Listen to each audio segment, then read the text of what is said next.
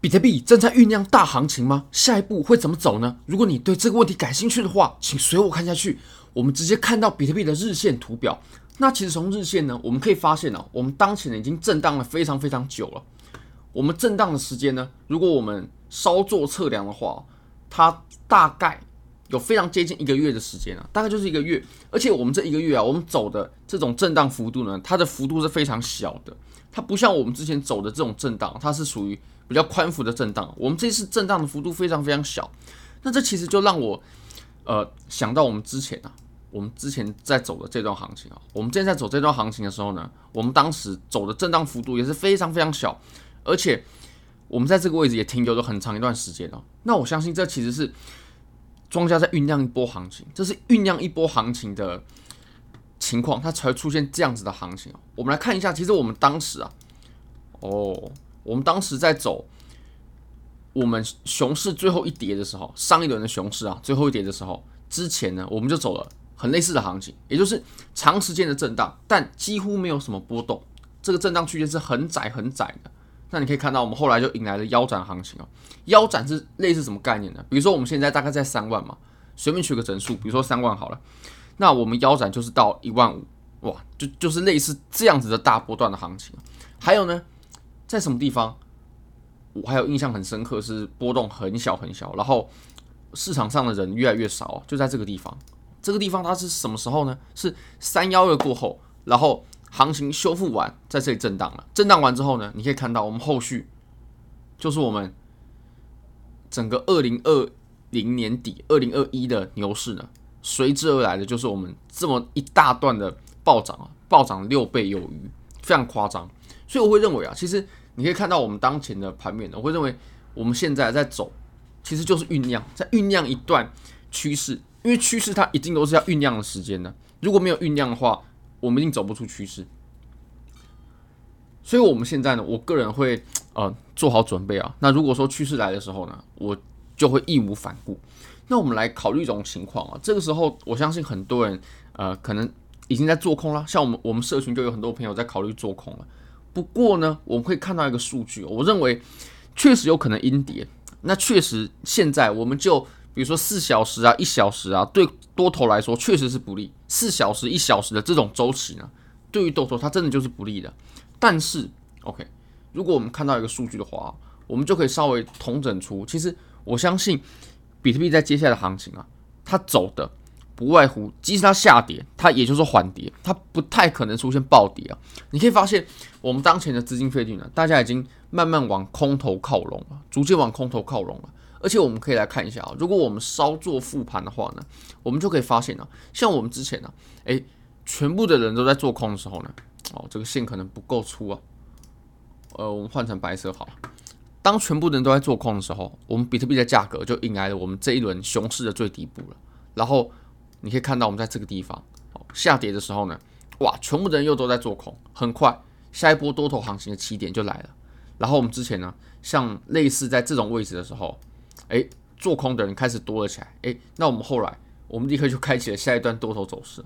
所以我相信，以目前的行情啊，以目前的行情，我们空头。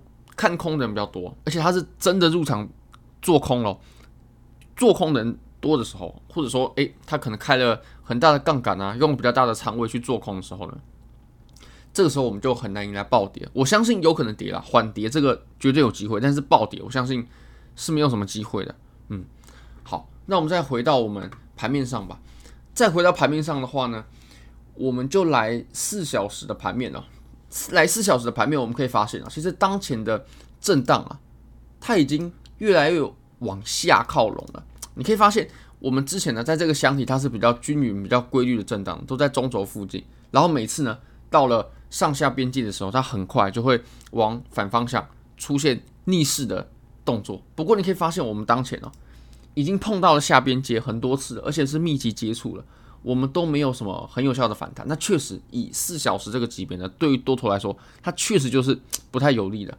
不过我们可以看一下啊，如果我们把这个箱体，我们再把它给规范出来的话，你可以发现，我们之前震荡的时候啊，我们是沿着整个箱体震荡。那现在呢，我们一样在这个箱体之内，只不过我们震荡的区域啊，变成原本箱体的下半，我们只有在箱体的下半方做震荡，那其实这个情况对于多头来说，它绝对是不利的。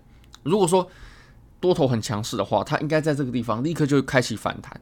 那其实箱体呢，呃，它也是维持一定的供需平衡嘛。那我们一直在箱体的下方偏下方的地方震荡，它肯定就是需求比较衰弱的表现。其实这样的例子呢，我们可以从之前就可以找到挺多的，比如说呢。呃，我相信这里的箱体大家肯定印象很深刻，因为当时我们震荡了很久，真的是很久啊。我们在这个箱体的时候呢，其实在前期还是比较均匀、比较规律的。不过我们到了后期啊，你可以发现我们全部都紧贴着箱体的下半段做震荡。那当然，我们随后是跌破了。我们先不管后续的行情，它又走了一个箱体之后，然后又开启了我们的小牛市。但是呢，你可以发现我们走出。这样的震荡的情况的时候，我们最后是下破的，嗯，这个是毫无疑问的。那再来，我们会看到，呃，之前呢、啊，比如说像这种地方，这种地方，它的震荡呢，也类似这样的情况，就是我们原本震荡的都比较均匀，那随后呢，我们只有在箱体的下半段做震荡了，然后我们就下破了。那我认为我目前走的情况呢，跟这两个箱体啊，它走的情况都蛮类似的，所以在四小时来看呢、我绝对不认为现在对于多头是有利，但为什么我还会持有呃之前那张多单呢？好，那其实做空的话，我根本就不去做空了，因为我们其实做这种合约啊，我们想掌握的就是一段有趋势的单子，一段趋势行情。那如果说它很难走出这种很顺畅的趋势的下跌的话呢，我就不会去做它。尤其我们在日线还是走多头嘛，我们还是要尊重当前的趋势为主。好，那有人会说了，我们在日线是不是走双顶呢？哪里有双顶呢？哦，我们这边有个顶，然后这边又又有个顶。呃，我们先不论了。其实我们在讨论双顶的时候呢，我们右边的这个。顶部啊，它一定要比左边的这个顶部要更低的。嗯，我认为这个是必要条件，一定得这样子，一一定得这样子。就如果没有这样子的话，那它就不符合双顶的条件了。我们在走双顶的时候呢，我们右边的这个顶啊，一定要比左边的这个顶要更低，不然我们就没办法确定它是不是真的转空了。那第一个这个就不符合，但我认为这个还不是最重要的，最重要的是什么呢？我们来看观，我们来观察一下，我们在诊断呢。呃，双顶的过程当中，那你说这个是双顶，那这边肯定就是颈线喽，下方的这个位置肯定就是颈线喽。如果我们看这整个双顶啊，我们可以发现呢，如果说走双顶，那它肯定是走派发喽。那如果走派发的话呢，我们这段的上涨啊，它就一定会是很弱势的，它有可能在派发的时候出现上涨，派发并不代表它就不能上涨，而是我们在派发走的上涨呢，它一定是很弱势的。那你可以看到我们在下方走的这个曲线。它的量能表现呢，很强势，相比于左右两边的空头量能都很强势，甚至我们把图表放大，我们都可以发现呢，在这里的上涨时候啊，它所产生的多头量能它都是很强势的。那这个时候呢，我们就可以稍微做比较了。比如说，我们在当时这个时候，它确实是走了顶部的构造。那不过我们可以观察一下，它在第二次冲锋的时候，我们都是比第二次冲锋的时候这段上涨，它走的量能情况是怎么样呢？我们可以看一下啊，我们看一下它上涨之后的量能情况，是不是相当的乏力呢？如果你就旁边两侧的空头量能来看的话，它一定是走得很乏力的，不然它不可能是一个派发区。那其实我们当前的情况，我认为也是同理。然后我们再看到更久远以前呢，比如说我们当时在这个这里啊，它是派发，但是不代表它就不能冲顶，它就不能在它不能上涨，并不代表的。我们即使在派发区当中呢，我们也可以上涨。不过上涨的时候，它一定是很缩量的，它一定是很无力的。你可以看到，我们在这个时候，我们当时走的量能情况，然后我们再拿我们当时，等一下啊，我不小心把量能删删掉。我们再拿当时的情况，对不对？我们再比较一下啊，我们当前的这个，好，大家大家可能口中的双顶吧，这样。的上涨，这一段的上涨，这样的量能表现配合连续性，我都不认为它是在走一段多头比较弱势的上涨。